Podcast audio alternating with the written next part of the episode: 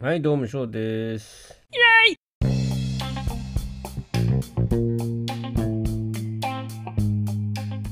まあ、直近のあの、エピソードでね、アウトソーシングするといいんじゃないかなって話したんですよね。まあ、日本で働くっていう、日本での会社の話したんですけど、で私逆にあの、私アメリカで、えっ、と、駐在オフィスで働いたことが多いんですよ。えーっとですね、何種で働いたかな？まあまあ、あの、フル、なんていうの、年、年俸制で、じゃないとこ、要は時給換算でのね、あのーで働いたところも含めると、一つを除いて全部日本の関係の仕事だったんですよね。駐在か、あの、そんな感じです。で、一つだけはアメリカの会社で、まあで、えオーナー企業でってとこでね、あのゲーム会社で買収されてしまって、あの、レイオフって言ったのは、あの、アメリカの会社だったんですけど、でね、あの、日本のね、あの、企業の、えっと、アメリカにこう、あの、進出した時の、その、ビジネスの進め方がね、えっ、と、あれなんですよ。うん、アメリカにうん、なんていうのかな、簡単に言うと、日本のやり方をそのまま持ってきてるとこが多いんですよね。で、アメリカでももう、あの、完全にこう、なんていうのかななに、日本の企業なんだけど、アメリカでも、あの、例えば家電とかね、すごく認知がもう取れていて、で、とあとはあの家電とか車とかね、えーあると思うんですけど、あの辺はね、もうね、む向こうの、あのーなんていうのかな、現地の人っていうか、現地の日本人じゃなくて、現地の、あの、アメリカ人で成り立ってるんですよね。うん。だから、あの、認知もね、高まっていくと思うんですよ。だけど、あの、日本に、日本からアメリカに進出して、その時の社長をね、日本から駐在で持ってきた人を、まあ、そこに据えると。で、それから例えば、なんていうか、数人連れてくるっていうのかな。まあ、社長が1人、それからまあ営業の、えー部長的な、あるいはマーケの部長的なものを1人だけ連れてくるとかね。あとは、えー現地で、えー日本人、英語の喋る日本人雇うとかっていう、えー感じで、で、あのー日系企業を最初のクライアントとして、えーサービスするっていうかね。例えば、うーん、なんでしょうね。わからないですけど、金融だったら、ね、金融とか通信の場合ね、金融とか通信の場合は、えー日本の、駐在さん、あ、じゃあ普通の、普通の企業が進出してますよね。で、その、その進出してる企業は、えー日本では自分たちの通信のサービスを使ってたから、その駐在先で、進出先で自分たちがそのサービスを、えー継続的に受けますよということで、自分たちをあの進出の土台にするっていうね、会社があると思うんですね。で、自分はね、その通信会、日本通信会社で海外でちょっとね、働いてないんでわからないんですけど、まあ、あの、向こうで独自の、まあ、通信の場合だからで回線を買っていってると思うんですけど、ただ、あの、例えば当時ね、えーっと、向こうの携帯会社っていうのは、ベベライズンとか、AT&T もあったかな。あとはスプリント、それから T モバイル、などなどあったわけですよね。えーいろいろとあったんですけども、そういったところにですね、あのやっぱ日本の企業が出てこなかったですよね。まあ今はソフトバンクがスプリントを買って、あれ、今どうなってるかちょっと知らないですけど、まあ、そんな背景があったんで、一旦は日本のものが進出、な日本のもの、日本企業が持っているものも、あそこに、まあ、トップいくつかに入ったかもしれないですけど、とにかくですね、あの日本のあの携帯、まあ、通信会社がねあのアメリカに当時本気で進出してたら勝てたんじゃないかな携帯の分野でと思ってるわけですよ。あのあ iPhone が出てきたことであのスマホになったんでね、えーもうそこはもうアメリカというかまああのうーん Android かあ iPhone っていうところのシェアになっちゃったんですけどそれより前ってアメリカってあれなんですよ。ノキア。ノキアね。ノキアってあの日本の人は知ってるかどうかちょっとわからないですけどノキアとかブラックベリーとかの世界だったんですよ。でノキアってねあのすごくね電話の形で言うとちょっと厚め厚めでそうですねなんだろうなあのテレビとかあのヒーターありますよね。エアコンか。だったりうん。あのリモコンがちょっと分厚くなった感じの電話なんですよ。それでいてまあえっ、ー、と iPhone, iPhone とかぐらいのえっ、ー、と高さ高さって変だな。えー、長さ長さね。うん。でちょっと分厚くて重いわけですよ。でまああの液晶部分、液晶なのかな？液晶って言っていいんですか？あの、スクリーン部分がね、すごく狭くてね、本当に番号と名前ぐらいしかわかんないそ。そんな電話が主流だったんですよ。そんな時に日本のガラケーなんて、えー、まあ、日本のガラケーって言われてますけど、あれ、ああいうものってね、あちょっと少なかったですよ、向こうにね。ちょっとこう閉じるやつはあったあったものの、あの真っ二つにはね、こう折りたためるっていう日本のあのガラケーはね、ああんま見なかったとか、なんかあったのかなわかんないんですよね。で、でも私は思うに、その時の日本の携帯別に性能悪くないんじゃないかなと思うんですよね。おそらく。あの、しばらく日本でもあれを、あれ、営業の電話で使ってましたよね。おそらくね。うん、であの電話としてはそんなに使いにくくないっていうかむしろ使いやすかったんじゃないかなと思う時もあるし当時のそのノキアのあれと比べたらね全然日本の方がテキストも打ててよかったかなというふうテキストもねババって長く打つにはそのスクリーンも大きくてよかったかなと思いますよ。うん、だけどなぜかなぜかあのそういうその競争する部分には全然参入してこなかったのでね、やっぱり特別に何か理由があるのかもしれないですけどね。うん。で、なんていうのかな。まあ多分、あの、日本の銀行だったりとか、えっと、なんていうのかな、そういった通信とかっていうのは、基本的にアメリカのお客さんを、えー、相手にするために来てるんじゃなくてアメリカへ進出してきた自分たちのお客さんをサポートするために来てることの方が多かったんじゃないかなっていう感じがします。でそういったところっていうのは別にあのなんていうの？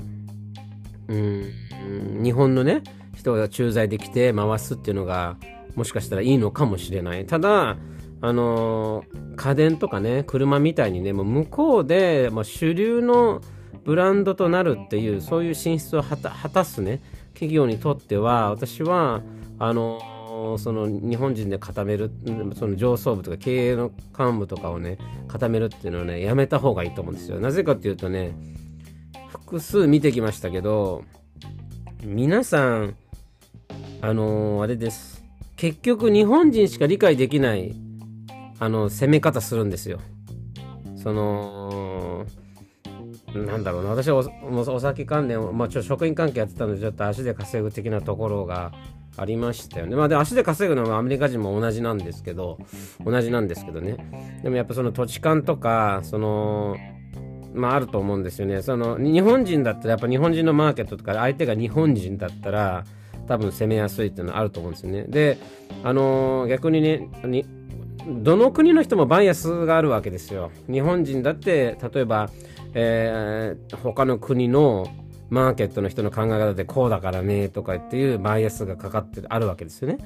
でもちろんその例えば韓国のマーケットかまあ、韓国の営業マンや中国人の営業マンだって日本人ってこうでしょっていう、まあ、バイアスがあるわけですよ。だからこそその韓国人の,、えの営業マンはやっぱ韓国マーケットに適してるし日本人の営業マンは日本人に適してますよね。だからアメリカのあのマーケットはアメリカ人は、ま、おそらく適してると思うんですよ。だけど幹部がねあの日本人だとそのまあ、これ日本人だとって言い方変だな。日本人でも雇う人は雇うと思うんだけど、なぜかですね、まあ私がいたところでは雇ってなかったかな、あまり。うん。なぜか日本、日本の企業で、その日本を人を主流、まあ主体でずっと雇ってたかなと思うんですけど、まあ営業のやり方がね、やっぱり日本のやり方にから抜け出せないっていうのはちょっとありましたよね。そんな時に、まあ雇うっていうのが不安な時ありますよね。あの自分だって英語のコミュニケーションで言ったら絶対向こうの方があの長けててあの絶対こっち勝てないわけだからあのコミュニケーションでねやっぱそのそこでちょっと自分に対しての劣等感ってぜ、まあ、いい全く抱かないとは思わないですよね。ある程度、まあぜまあ、痛く可能性があるなって思う時はあるんですよね。このコミュニケーションで自分があの向こうに対して優位に立てないからそこで舐められる可能性もあるって思う時もあると思うんですよね。だからこそそういった時にアウトソースするのがいいんじゃないのかなと思うんですよね。もう営業の例えば進出したばかりっていうのは予算も少ないわけだしあの何、て言うのかな予算が,、まあ、予算が少ないからあのそんなにたくさん雇えないわけですよね。うん、で結局まあ私食品でやってたのはメーカーだったら卸に、えー、まあ営業行くわけですよね。でももちろんですけど日本の食品をやってるんだったら日本の卸ね向こうの卸でに対して行く場合はねそれ日本人でいいと思います。でもそれは日本人1人雇えばいいと思うんですよね。であとは私はあのその中国人1人韓国人1人っていうのやややったまあ、やって方するのはいいとは思うんですけどある意味日本人がえっとアンジアのあの全部の卸を担当するっていう役割でいいかなと思ってそれをその人をあの正社員1人っていう風な感じで位置づけていいかなって気がするんですよね。でそれとプラスアメリカのマーケットに関してはもうそういう営業部隊みたいなのをアウトソーシングして、えー、その人たちに一斉にあのアメリカのマーケットの営業を行ってもらうというようなやり方。これに対してリスクがあるのは、あくまおおそらくですねあの、価格設定は日本より絶対に高いはずなんですよ。ね、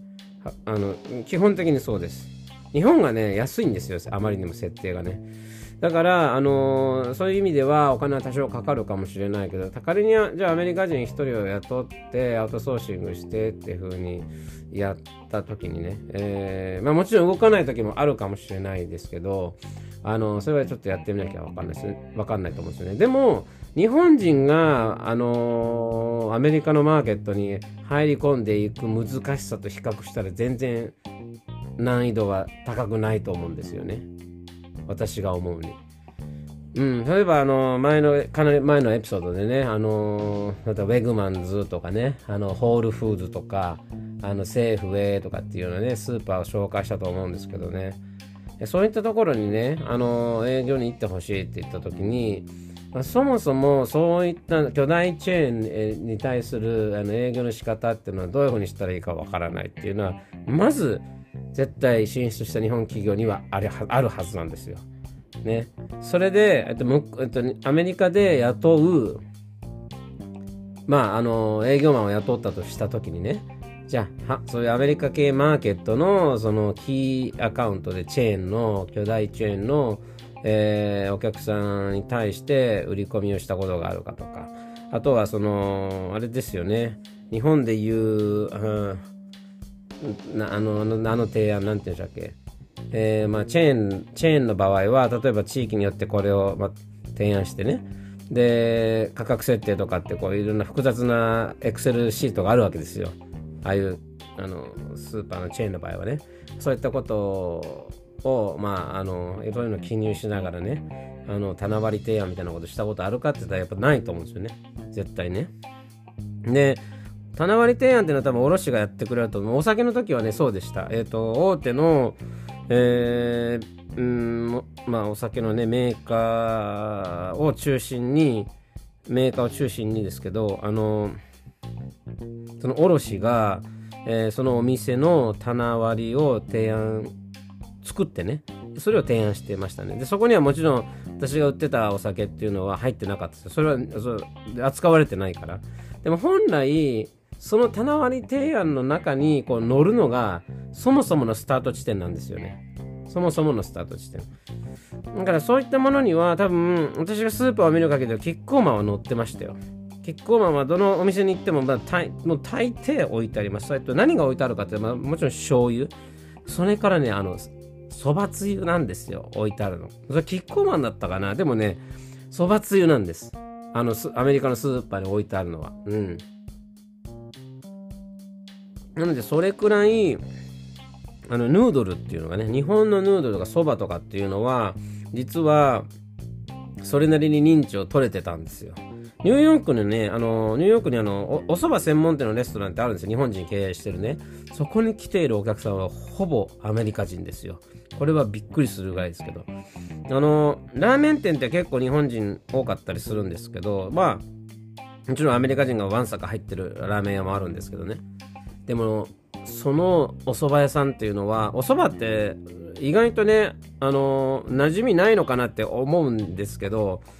すごく入ってました。まあ、ニューヨークっていうのは、そういうのが、うん、なんていうのか、日本食、いろんな日本食がもう身近になってきてる地域ではあるから、だからまあ、アメリカ人の人もね、結構あの入ってくるのかなっていうのを思いましたね。あとね、えっ、ー、と、日本酒？でも地酒の種類がすごいすごい揃えてるレストランがあってしかもロケーションもグラウンドフロアじゃなくて地下にあっていわゆるそのでレストランが繁盛する条件を満たせてないのがあるんですよ。地下にあったらなかなか地下とか2階にあるとかっていうのはまああのー、繁盛してる店のななかなかしにくいわけですよ。認知がされにくいからね。だけどそこはやっぱその地酒というその種類他では扱ってないお酒がもうたくさんあってそれを目当てにこれはねアメリカ人がたくさんいましたよね。だから繁盛してましたよ。そういうでもそうなるまでね時間がかかったかもしれないけどでも一度認知取ってしまえばまあそこまでね、えー、広まるなということですよね。であのー、まああくまでもねそういう日本のやり方っていうをを通してねあの何て言うか最終的にそれとしてアメリカ人に認知されて、あのー、人気が出てね、えー、でもそれが一番ベストな形だと思うんですよ。日本人にとってね。嬉しいですよね。例えば寿司を高級なものだと思われてね。認知してもらって本来あのに寿司職人の、ね、方がね日本に寿司職人の方が握る本当の日本の寿司のようなのが寿司というふうな認知でね。で本来払うべき金額ってこれでっていうそういうものとして認知されるのが一番やっぱ日本人にとっては嬉しいことだと思うんですけどでもそれはあくまでもあの一握りであってあの大多数はそうではないわけですよね。その日本のお寿司を本来あるべき姿のように享受できるっていうあのなんていうのかな人口は多くはないわけですよ。でもやっぱり繁盛するためにはやっぱり万人にね比較的こうリーチできるようなものではないといけないと。でそういうアイデアっていうのはやっぱり現地の人が一番よく知ってると思うんですよね。現地の日本人でもなく、うん。で、アメリカ人の中に浸透させたいんだったら、やっぱりその勘をね、えー、持っているアメリカ人が売っていかないといけないんじゃないかなと思うんですよね。だからその形は変わるかもしれないんですよね。その本来売りたいというものの形は変わるかもしれないけど、結局ビジネスになればいいことなので、なので私はあのアメリカ人をあのアウトソースするのがいいかなと思って、なんでアウトソースして雇わないんだっていう話になるんですけど、これはね、もう文化の問題ですよ、文化の問題。これあの分かりにくいかもしれないですけど、えっと、日本の、あの職場の文化って、おそらくね、アメリカ人嫌いですよ。やめちゃうと思います。はい。こういう、なんていうのかな。アメリカ人の方ってやっぱり非常に、私もね、いろいろと卸回って、あのー、ね、感じたことなんですけど、まあ、全部アメリカの卸に回って回って思ったんですけど、まあ、確かに上司がいて、まあ、部下がいてってあるんですけどねここの会話にか会話レベルは対等ですよ。うん、なんかええー、これこう媚びへつなってる感じもなくで、まあ、その上司も部下とはその横の並びの同じ目線で会話してるとこばかりでしたよね本当に。うんだからそれが、あのー、なんかそういう対等さが日本の職場って絶対ないですよね。あの上が偉くてトップダウンでってすごく多いし、あのちょっと理不尽なことに耐えなきゃいけなかったり。であとはあのあのボランティア残業多いですよね、うん、サービス残業日本多いですね。ああいうのね絶対嫌うと思います。でおそらくねどの国の人も嫌いだと思いますよ。ああいうのは。そのお金があくまでも仕事お給料が仕事の対価って思ってるところの大だ、まあ、大半であのもらってる以上何も文句言えないって思ってるのは日本人だと思いますね。だからその考え方がやっぱあるとあのなんていうか定着しないと思うんですよね。いくら雇っても。であとはやっぱりそのそこで今普通に今まで働いてきた日本人の人とそれからアメリカ人の人を雇った時にそそこのそのコミュニケーションというかその文化考え方がやっぱ違うからそこでもねぶつかると思うんですよ。そうするとやっぱやめちゃうと思うんですよね。ただもしアメリカの方に売ってるのはその別動隊がいると。いうのであってあくまでもそのあの何て言うの？自分その自分たちの会社を名乗ったアウトソーシングの人がやってくれてるからアメリカマーケットは、えー、そっちでやってますという風なスタンスだったら争いもないし企業文化がどうであったってあんまり衝突しないですよね。あるいは辞めてしまうってことないと思いますよね。辞めたとしても、あの、アウトソーシングの会社の中で入れ替えだから、直接こっちには関係ないかなと思います。で、失敗した例としてなんですけど、あの、合弁なような形で始めるのはね、よく失敗してますよ。だから日本もそうだと思うんですけどねあの海外からあのブランドを持ってくるときに日本の大手、えーと、合弁で始めますってなった時にね結局合弁から離れていく外資のメーカー多いんじゃないかなと思うんですよね。まあ最近もちょっと多いと思いますけどどんなところもまあ、お酒とかだとね、あの大手のあまあ、アメリカ、まあ、要は大手の海外のブランドが日本のお酒の大手と組んでね、持ってきますと。うん、で、その、ブラン、まあ、マーケティングオフィスとして、マーケティングオフィスとして進出するんだけれども、まあ、その卸はその大手の、えー、お酒のね、会社の卸を使って、その販売網を使って、あの、販売をしていくわけなんですね。だけどこの合弁ってねあのあれなんですよ。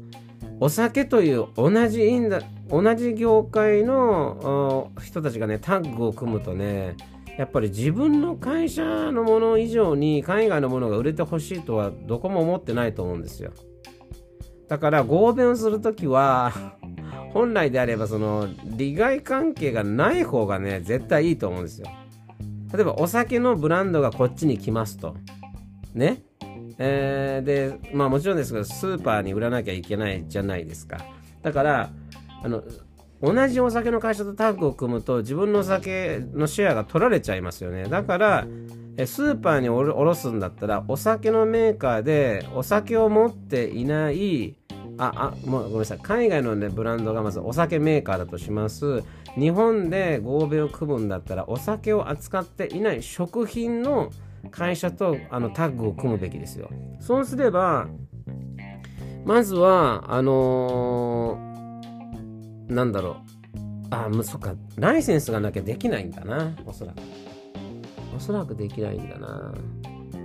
そっか。でも、そういう、そういう、あのー、コンセプトだと思います。要は、その、同じ、シェアを奪い合ってしまう同士が合弁組んでうまくいってるの見たことないですよ。逆に日本も、日本がその同じ、そういう合弁を組んだ時は逆側でもね、同じ風になってんですよね。あのー、向こうの大手のお酒会社がこっちのお酒をその販売網を使って売ってくれるというあの契約なんですけどほとんどねこれうまくいかないですね売らないんですよ売らないうんあまりにも弱小のメーカーそのその国では弱小のメーカーになっちゃってると売らないですよねうん、なんで売るの？お金にならないところなんで売るの？ってなるわけなんですよね。うん。だからそれもね、うまくいかないと思うんですよね。うん。だから結局ね、やっぱりあの、できるだけ早くスピード感で、えー、かたなんかこう成果を出していきたいのいくっていうのであればやっぱりそのセールスっていうねあ、まあ、アメリカのマーケットに関してのセールスっていう部門のところだけはそのなんかもしね営業の何アウトソースの会社があるんだったらそこに頼むのが一番かなと思いますね。はい。まああのあくまでも理想論でしかないんですけども見てきた中で合弁がうまくいってないとこがしかほとんど見たことないなのであまり合弁はあのあくまでも進出するためのあの一つの理由としてはいいけど正直あのその契約っていうのは、まあ、最初の23年で切れるようにした方がいいのかなっていう気はしますね。まあそれではまた。